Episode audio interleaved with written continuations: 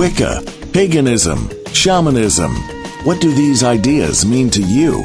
Did you know that a lot of controversial views on these topics are based upon misconceptions?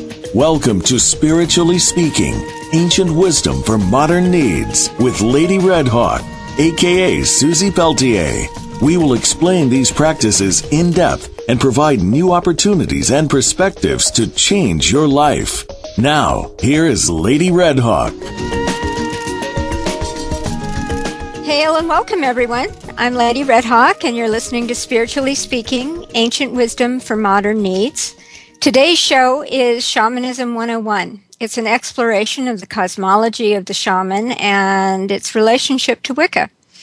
This is the first show of three dedicated to the exploration of shamanism, sorcery, and witchcraft, with my special guest, Shaman John Carosella.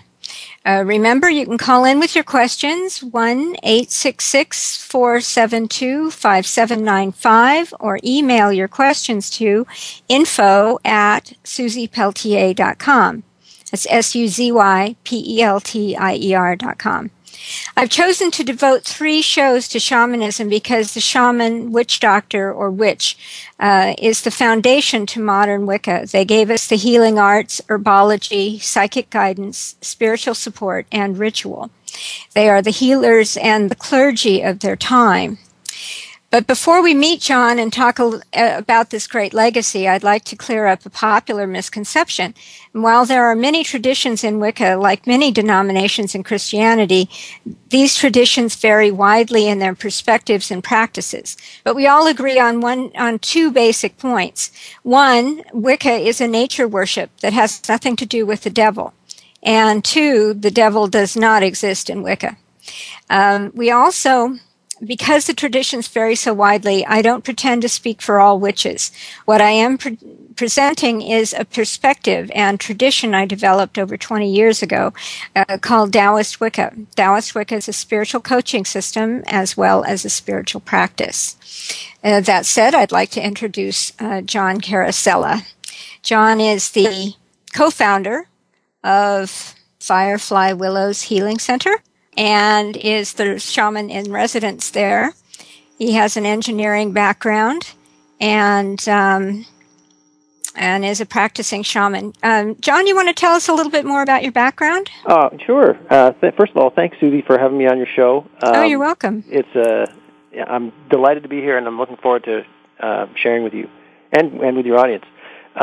My background, as you said, is I'm an engineer by training, and I've spent quite a bit of time, 25 years, doing the high-tech thing, which really is an exercise in the analytical mind and the impressing of one's will onto the world. Okay, I mean, what we do in high-tech is we create things that we think people will want to use. Mm-hmm. The spiritual path, as I'm discovering, really stems from the other side, which is how can you be a gift to the world with your gifts and talents and the blessings that you bring into the world. Right. And it's way more relaxed on this side. So when I left high tech in 2010, my family and I were trying to figure out what to do, and so we decided that it would be fun to be more of service to our community, and so we decided through a variety of interesting events to create a healing arts center. And that healing arts center is Firefly Willows, and that's where we're devoting our time and energy. It's a beautiful idea, and I've been privileged to receive a couple of sessions with John, and he's terrific. Thank you. Uh-huh. You've also developed a seminar series exploring reality and healing perspectives based on your travels. Can you tell me a little more about that? Well, so one of the things that I am and will be for the rest of my life is an engineer, and in fact, more specifically, a physicist.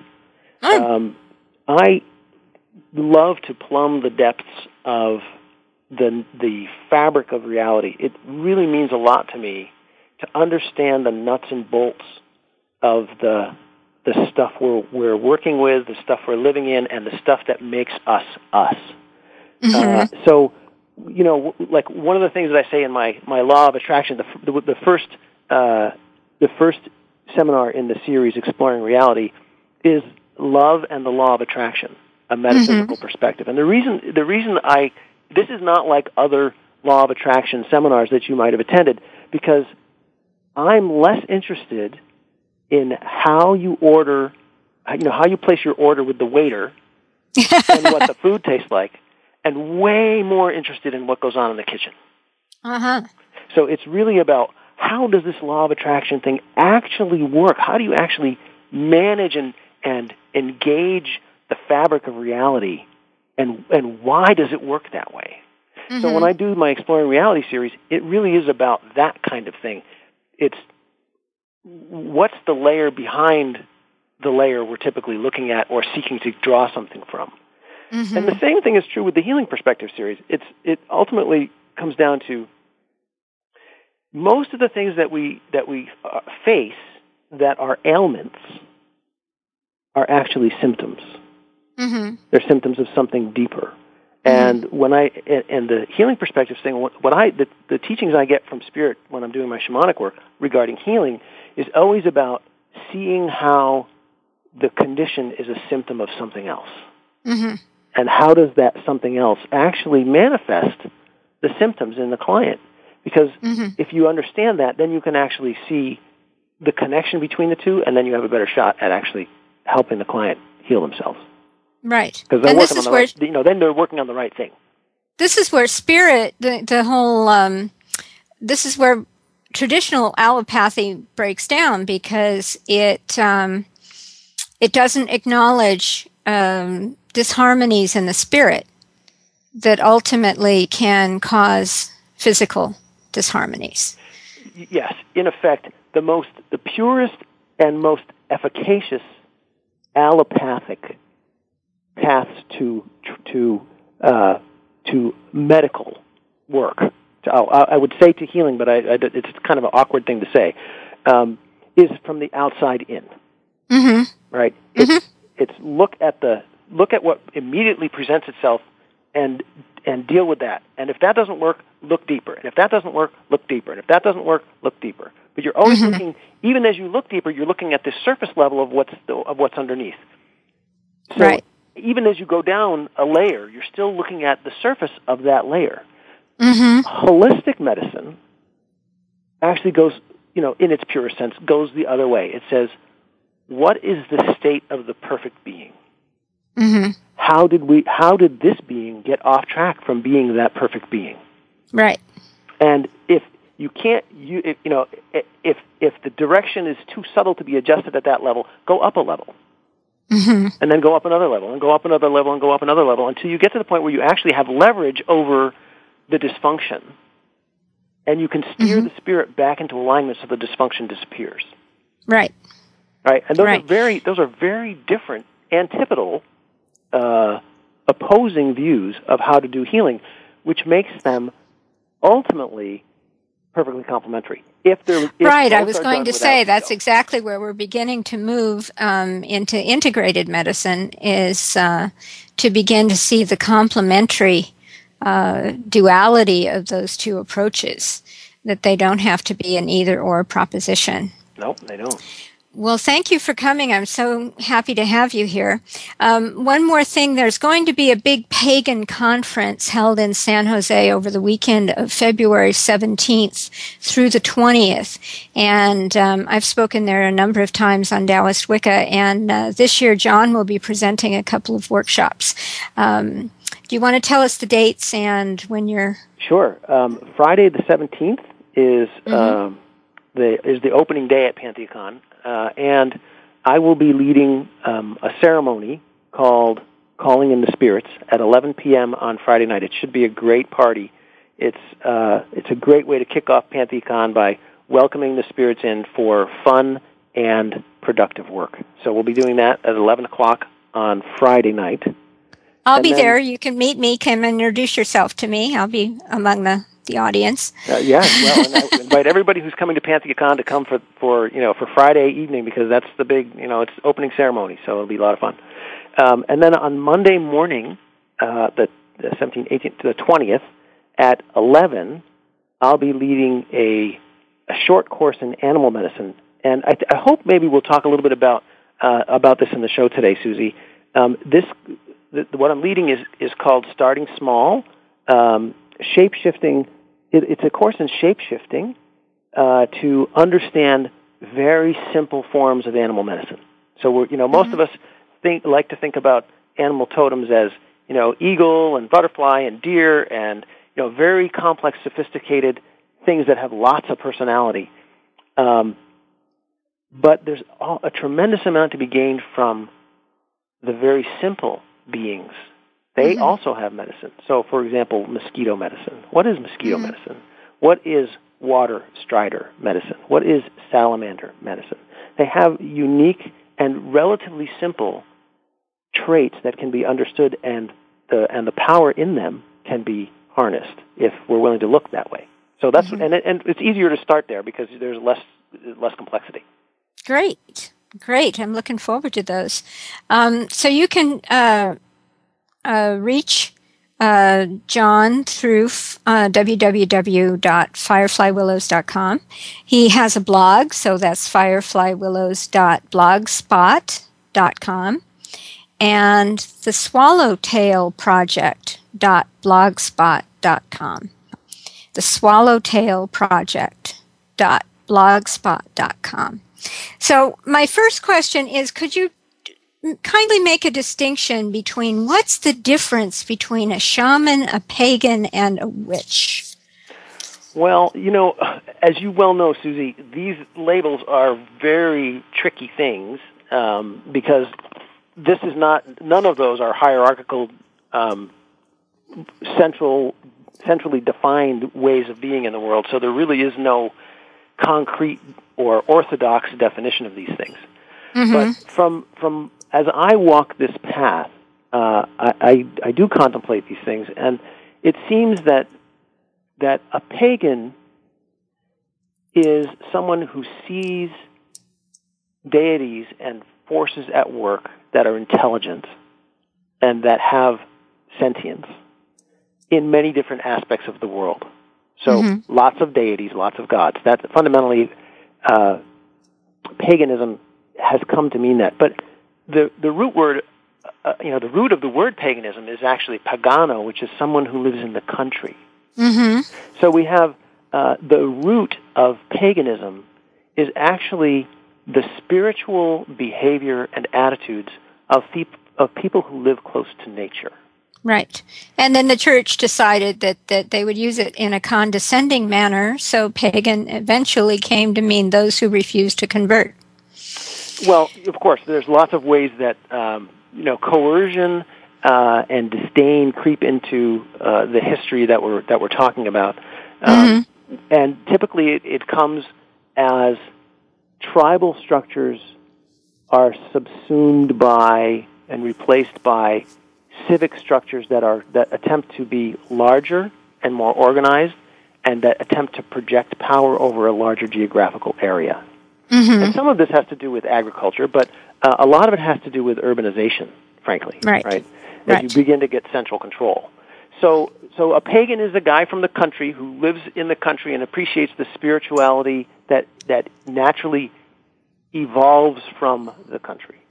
A Wiccan or a witch is someone who has, in some sense, codified that set of beliefs and structures into rituals and ceremonies that are predictable and reliable in their results. Right? That's one of the reasons why you lead a circle, because you have ritual, right? And those rituals have power, and you learn to harness that power. So now, okay, so that leaves shaman. Shaman is the word that derives from the Siberian, and it means, in that context, in that native culture, it means seer, someone who sees.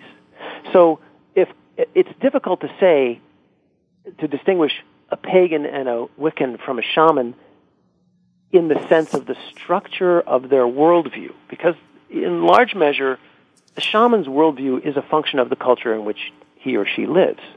So a shaman's worldview can be lots of things, But what's, I guess the distinction is that the shaman is the tool in the community that is dedicated to the service of seeing and bringing back information from sources of power that are on the other side of the veil, and bringing that power, that vision, and those teachings into the community so that they can affect essentially the alleviation of suffering. Great. Great. Well, let me have you hold the next thought. We're going to take a break, and we will be right back.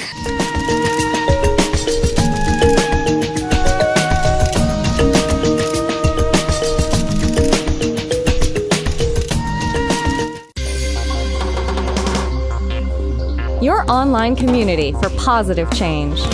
Seventh Wave Network. Susie Peltier, Lady Redhawk, offers private sessions of massage therapy, hypnotherapy, spiritual consultations, Reiki sessions, and trainings in San Francisco, California. She is available for in-person lectures as well as webcasts on a variety of topics such as stress management, holism, motivational speaking, and developing personal spirituality. Susie can also personalize a healing session or a spiritual consultation for you through Skype or by phone using hypnotherapy and distance sessions of Reiki. Susie is a reverend with the Universal Life Church and a third-degree Wiccan priestess performing interfaith pastoral duties such as hospice and family counseling, in addition to a variety of personalized rites such as weddings, house clearings, and memorials. Susie is currently taking applications for students in Wicca and offers circle trainings as well as priest and priestess initiation study programs. To find out more about Susie as a healer, teacher, and priestess, visit her website,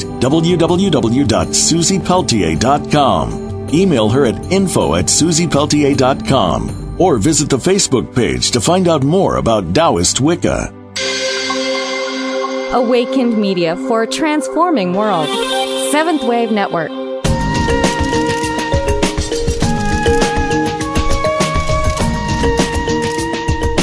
You are listening to Spiritually Speaking: Ancient Wisdom for Modern Needs with Lady Redhawk.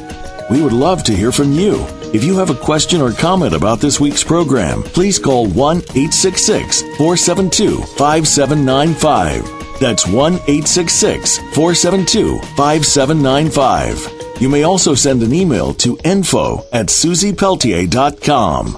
Now, back to Spiritually Speaking. Hi, this is Lady Redhawk, and I'm visiting here with my special guest, shaman and healer John Carosella from Firefly Willows Healing Center. And we were talking a little bit about the shaman as a seer, and one who functions as an intermediary to the community. So before we leave that, John, where did that come from? Oh, well, it's goes back to our caveman roots, right? Our Paleolithic.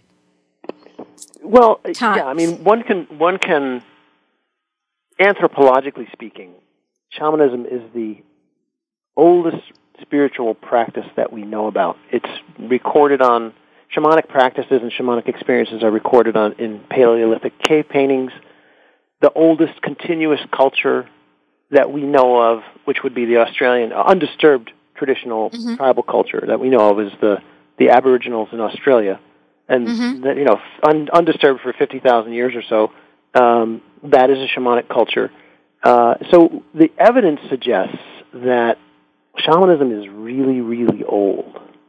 And I think what that speaks to is that what shamans do, which is to pierce the veil and engage with and create relationships with spiritual entities that exist with or without us, they're real, they exist in an alternative reality. The ability to do that is part of our human birthright. It's not special in as much as it's part of how we're built. It's part of the way it works on this planet. So pagans and Wiccans may do that as well, using whatever practices they use. Yeah, exactly. Yeah. In fact, transcendent experience with spirit is possible in every religion. Mm-hmm. It is the thing that most religions try to, you know, they try to catch that wave upon the sand. They try to catch that moonbeam and write it down.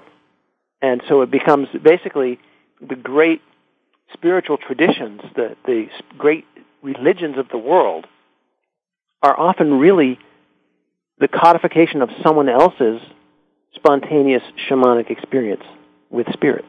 Mm-hmm. The only problem with that is that it's deemed to be, oh, this is the way you access spirit, when in fact that's the way that person accesses spirit, but the way someone else might access spirit might be a different way entirely. Right. Joseph Campbell said that the shamans had the original experiences, and when the priests came along, the more codified and the more organized the religions became, the more they attempted to recreate for the masses those ecstatic one-on-one experiences, and that's how the practices kind of grew out of that. That's why you find incense in church, you might say. Right. That's right. That's right. And that's why we practice. That's why we have ritual, frankly. Mm-hmm. Because even as the, you know, a shamanic session, for the shaman, you know, he or she goes and communicates with his tutelary spirits, you know, asks them for advice on how to solve a problem, and brings back something. That something might be a song or a dance or an exercise that the client needs to do. Well, to the extent that exercise is something that the community needs to do, for example, to find food, ensure a good hunt, you know, what have you. It's a ceremony for the community.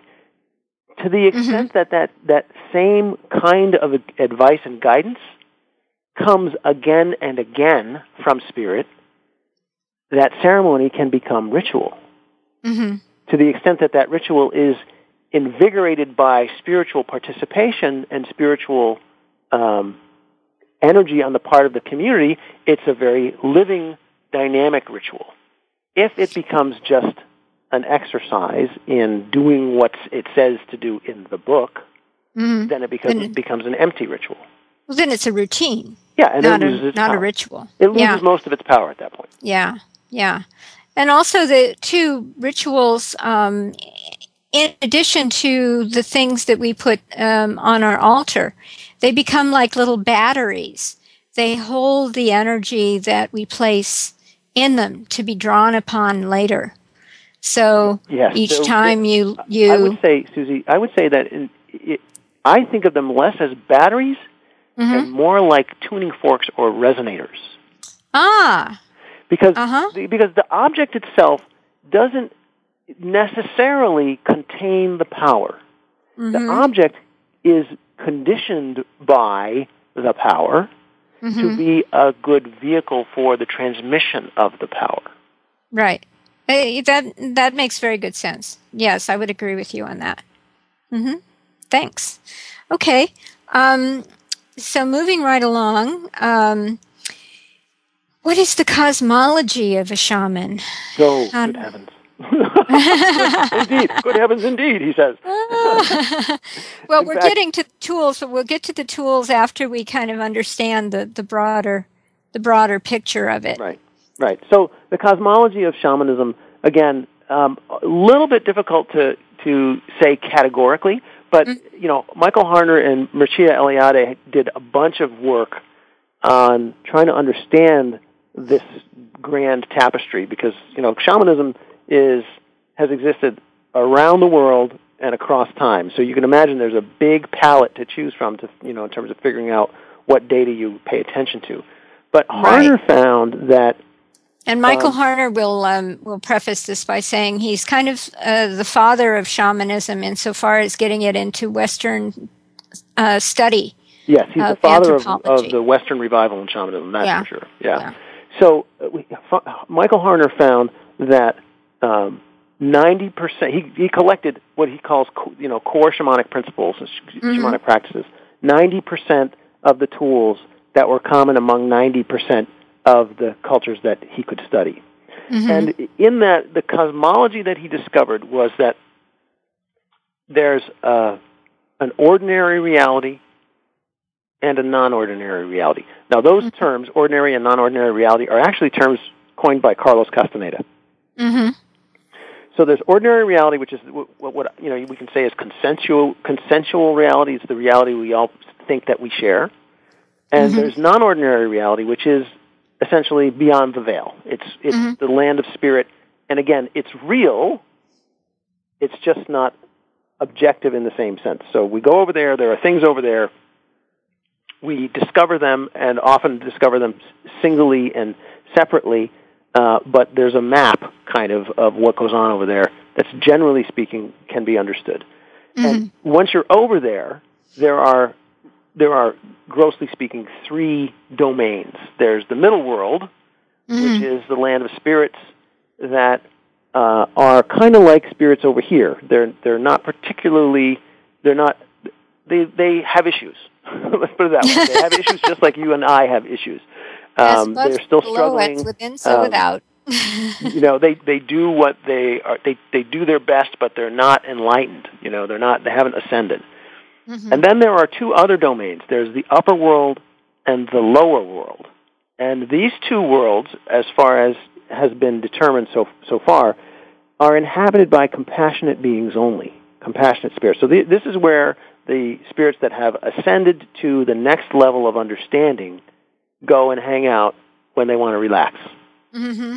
So they can do their work, you know, they do their work and they live in the upper world and in the lower world. And those two worlds are different in texture and flavor, but in terms of the beings, the attitudes of the beings that live there, they're populated by compassionate spirits. So when you go there, you can trust those guys. Mm-hmm. Okay? And really, that's essentially the cosmology is there's two realities, and in the non-ordinary reality, there are three domains, mm-hmm. three worlds. Mm-hmm. So you have to kind of like address an envelope? Well, okay, so this is actually, this is where you get the basic rules of shamanism uh-huh. are... shamanism is a collection of techniques. It's not really a belief system. It's a collection of techniques because you actually the goal is to execute on the techniques and then experience what you experience. Mm-hmm. So the goal is there's only two things that you need to know about shamanism to begin. First is that spirits are real.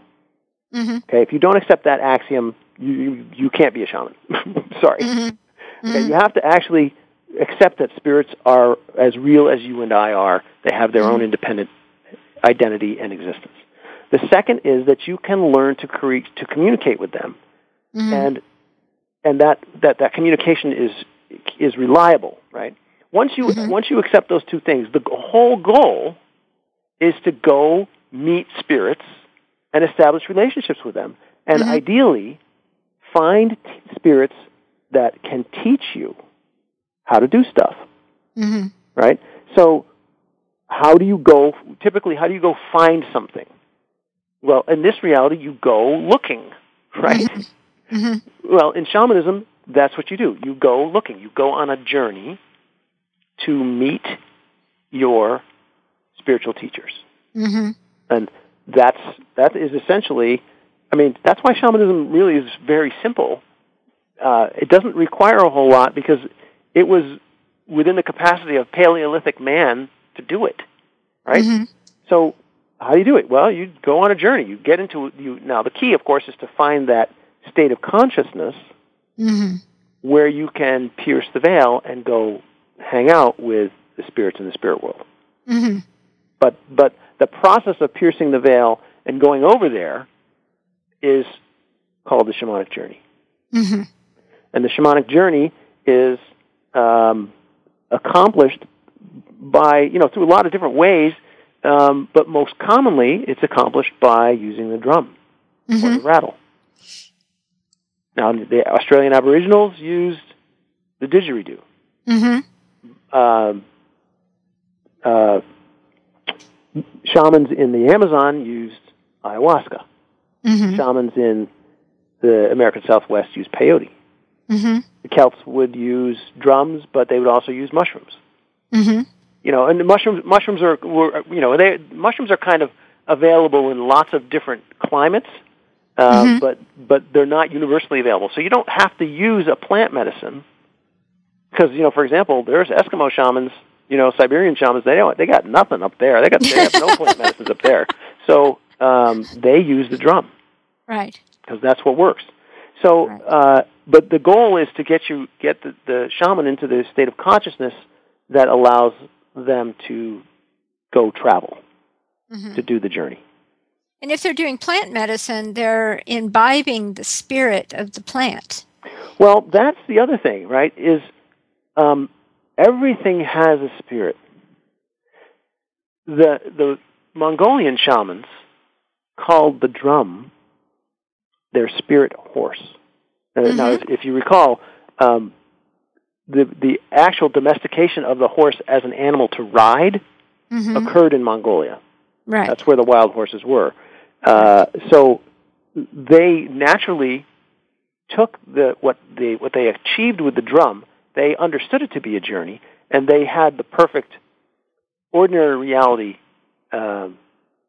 analogy or metaphor, mm-hmm. which was the horse. Mm-hmm. Mm-hmm. So the drum has kind of a spirit, and it's kind of like the spirit of a horse, but a little different because it doesn't have the same rhythm as a horse, but it does have the same, you know, plodding sound as the horse. Mm-hmm. Mm-hmm.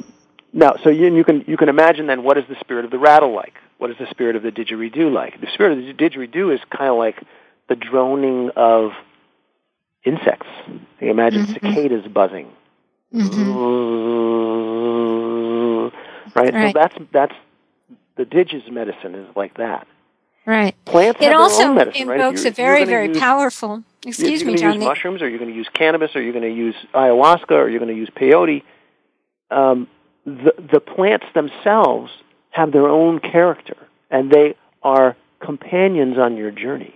Right. They're guides. So what's important is there is no path into. If you're going to use help to get into that state of consciousness, you have a traveling companion, and that traveling companion has personality. Mm-hmm. So, you know, they're going to be what they are. Mm-hmm. Right. Modern science is also beginning to understand that the didgeridoo, for example, is a very powerful breathing technique that will induce trance. So in and of itself, the instrument induces something physiological because of the way you have to breathe in order to get the sound out of that long log. The other thing that they've noticed is they've done some scientific tests at Stonehenge with different drums, and the number, is it megahertz or something like that? We could say cycles per second. Cycles per second. And they found certain rhythms, certain cycles per second, within a certain range. Sorry, frequencies is the word you're looking for, I think. Thank you. Frequencies will induce a change in brainwave. Well, so we're beginning to see some really interesting validation for these techniques. Yes, and in fact, there is the science of the, and they've discussed the science of and the discovery of brainwave entrainment, mm-hmm. which is being developed in all kinds of different ways now. But fundamentally, if you hear the same sound over and over again at the same frequency, so if you're beating the drum at 3 to 4 to 5 beats per second, your brain is going to establish a brainwave cycle of 3 to 4 to 5 cycles per second. And mm-hmm. it turns out that range is actually the theta state, mm-hmm. and the theta state is similar to the dream state and the state you are when you're in dynamic hypnosis. Mm-hmm. So you know what we've understood intuitively and practically for 50,000, 70,000 years, we now can conveniently convince ourselves that it works because we have electroencephalographs. It's simply another language to use. Yes. That helps us do that. Great. Now, here's the trick, though, right? Mm-hmm. Lest we be silly about this, what we can read on the electroencephalograph is this brainwave cycle that is, three to five cycles per second. That's just a symptom of this state. Mm-hmm. It is not the state. And this is really important because science tends to take what it can measure and declare that to be the thing that's important. Uh-huh. But that's almost always wrong. And that's the problem with allopathic medicine, is it takes what it can measure and says, oh, this seems to be different than the other guy, and this guy is sick, so if I change this thing, then I'll make them better. Right. The problem is that's just an artifact or a symptom of what's really going on, and so manipulating it doesn't always work. Right. Wow, fascinating stuff. Well, we're going to take a break, and we will be right back. If you want to call us, the number is 1-866-472-5795, or email me at info@susiepeltier.com. So hang on, we'll be right back.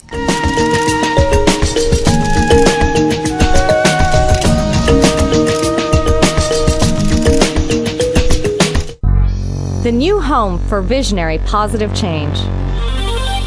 Seventh Wave Network. Susie Peltier, Lady Redhawk, offers private sessions of massage therapy, hypnotherapy, spiritual consultations, Reiki sessions, and trainings in San Francisco, California. She is available for in-person lectures as well as webcasts on a variety of topics such as stress management, holism, motivational speaking, and developing personal spirituality. Susie can also personalize a healing session or a spiritual consultation for you through Skype or by phone using hypnotherapy and distance sessions of Reiki. Susie is a reverend with the Universal Life Church and a third-degree Wiccan priestess performing interfaith pastoral duties such as hospice and family counseling, in addition to a variety of personalized rites such as weddings, house clearings, and memorials. Susie is currently taking applications for students in Wicca and offers circle trainings as well as priest and priestess initiation study programs. To find out more about Susie as a healer, teacher, and priestess, visit her website,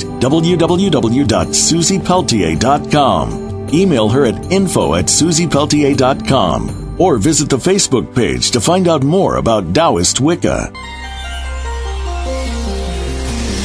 Taking you to the threshold of a dream and beyond. Seventh Wave Network.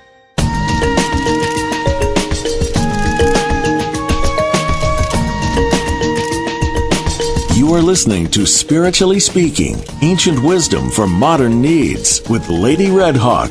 We would love to hear from you. If you have a question or comment about this week's program, please call 1-866-472-5795. That's 1-866-472-5795. You may also send an email to info@susiepeltier.com. Now, back to Spiritually Speaking. Hi, welcome back. I'm here with John Carosella, shaman in residence with Firefly Willows Healing Center. And we're talking about shamanism and the difference between shamanism, sorcery, and witchcraft. So, John, do you want to kind of tell us a little bit, compare and contrast these terms for us? Yeah, sure. It's very interesting. This is something that I've been personally exploring in some depth over the last probably 3 years. And that is the difference between sorcery and shamanism.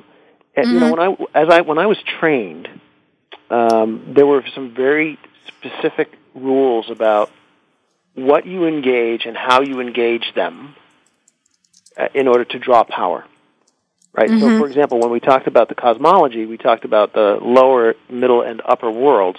I was taught that it's best to get your tutelary spirits from the lower and upper worlds because you know they're compassionate spirits. Engaging And using power from spirits in the middle world is a dicey proposition. And why is that? Well, because the compassionate spirits will not arm you with power that you can use to hurt yourself or others. Uh-huh. So they basically stand, if you use them properly, they stand as a filter between you and shooting yourself in the foot. Mm-hmm. Right? Whereas the middle world spirits, and as I was taught, the elementals, they're you know, the middle world spirits may actually have an agenda of their own, mm-hmm. right? Because they have issues, just like you and I have issues, as mm-hmm. we talked about. Mm-hmm. And the elementals are amoral. They're like, well, you know, I'm here to be used. If you want to use me, this is here I am, right? Mm-hmm. Now, so why is that a problem? The problem is that as a human, we have a limited perspective. So when we actually try to go out and take action in the world, we're operating from a perspective that is limited. Mm-hmm. Well, if you are practicing shamanism in the way that I've understood it, you are never harnessing or applying power, from spiritual power, from the other world, from non-ordinary reality, that is beyond your capacity to direct properly, nor can it be misapplied. Mm-hmm. If you're working with elementals and you're working with spirits from the middle world, you are in effect using your own agency and the agency of the spirit that, you know, if you're using a middle world spirit, to do what you want to do. Oh, I see. You know, mm-hmm. to apply. And you may well have the most compassionate intention, but you're not God. You're not enlightened. Mm-hmm. So the problem is that you can trip because you just don't have the right perspective. So in a nutshell, that's the difference between shamanism and sorcery. Sorcery is gather what power you need to accomplish the mission you seek. Shamanism is go ask for the mission from compassionate spirits, mm-hmm. and invite them to give you their power to accomplish that mission through you. Mm-hmm. Right? And so it's a subtle difference, but it actually is, the reason it matters is because as you get to levels where you're actually capable of handling a lot of power, it's way better to be a shaman than a sorcerer. Yeah. So it strikes me that it's a little bit similar to when we do a banishing in preparation to cast a circle, that we do it from a place of a knowledge of our own divinity, and that it's the divinity within us that's doing the banishing, not our own meager selves telling these energies to leave the space. Yes. Okay. So that's really good, right? Because that's a. I'm glad you brought that up. That's a fundamental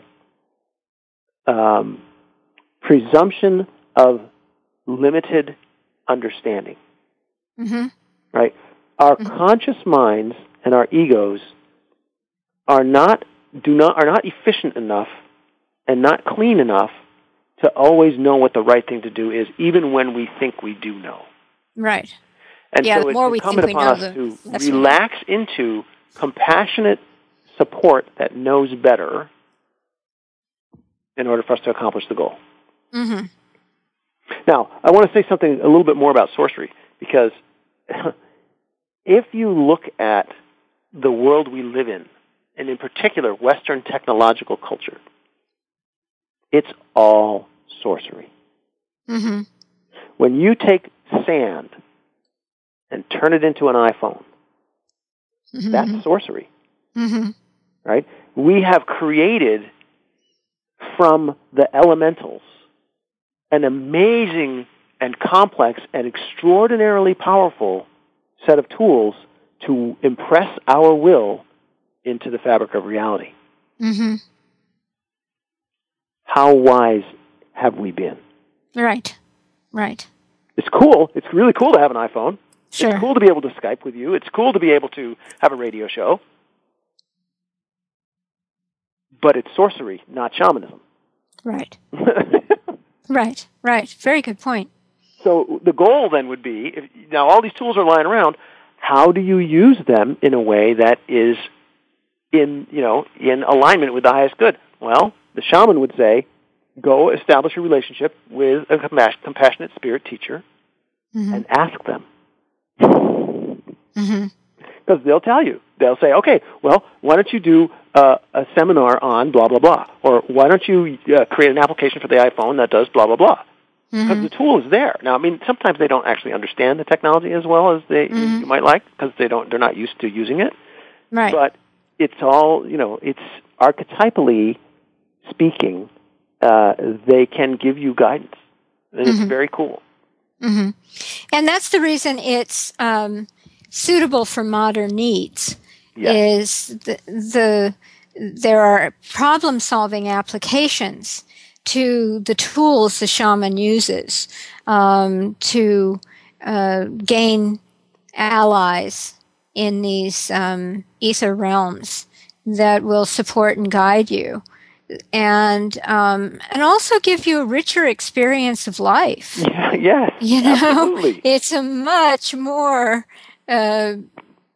rich chocolate truffle when you add in the spirit guides and power animals and the ways in which learning to change your own consciousness can change your daily view and perspective, and therefore impact your experience of your life. Yes, absolutely. I would not be anywhere close to as healthy as I am today, physically and mentally, if I had not gone down this path. Right, right. Well, besides that, we're so much more fun. Well, that too, yeah. And I think my wife would agree with you. Well, thank you for coming, John. I really, really appreciate it.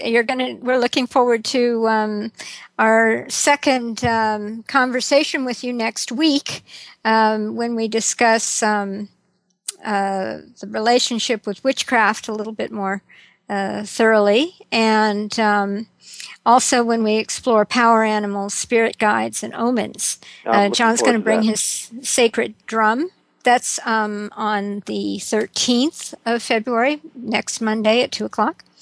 And he's going to bring a sacred drum and demonstrate the beast used to induce a trance journey, which is the signature tool of the shaman. And once again, John, how do people reach you? Well, you can reach us. You can head over to fireflywillows.com and see us there. Or you can send an email to me directly at john.carosella@fireflywillows.com. Those are the best ways to get to me. You can also find me on Facebook. We have Firefly Willows has a Facebook page, and you can get to me through there. And my blogs, of course, fireflywillows.blogspot.com and theswallowtailproject.blogspot.com. Great. Thank you. I want to take a moment to wish everyone out there happy Imbolc. That's a Wiccan holiday that happened just a few days ago on February 2nd. However, each Sabbat is a tide of seasonal energy, so there's still time to set your commitments for the year. This holiday generally honors Brigid, the Celtic goddess of the sun, the hearth, and the forge. She's the mistress of healing, smithcraft, and poetry. So if you'd like to hear more about Imbolc, you can go to the Imbolc video on www.facebook.com/Taoist Wicca.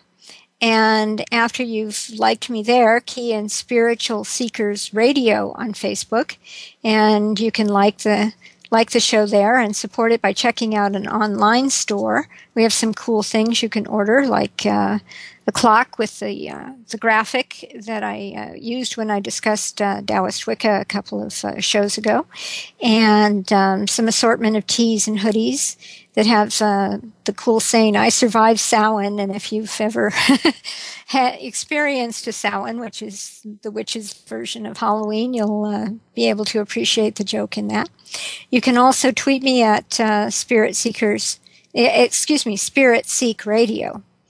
And I thank you all so very, very much. What would you say, John, is the the witchcraft piece in this. I would say that witchcraft has incorporated many of these tools, and we use them. Not all shamans are witches, and not all witches are shamans, but it's a good question, Susie, and I'm going to ask you that when you're on my radio show, because you know Wicca way better than I do. And I know it takes more than a few minutes to answer, but be thinking about that for me for next time. That would be terrific. And I'd love to hear your thoughts out there, so please email me, info@susiepeltier.com. And let me know your thoughts on today's show, or your thoughts on shamanism, Wicca, and even today's sorcery. That would be an interesting conversation to continue. Thank you, everyone, so much for coming. Remember, the magic is in you. Blessed be. Merry meet, merry part, and merry meet again. Merry meet again. Thank you so much for tuning in this week to Spiritually Speaking, Ancient Wisdom for Modern Needs. Please join Susie Peltier again next Monday afternoon at 5 p.m. Eastern Time, 2 p.m. Pacific Time on the Voice America's 7th Wave channel. Have a wonderful week.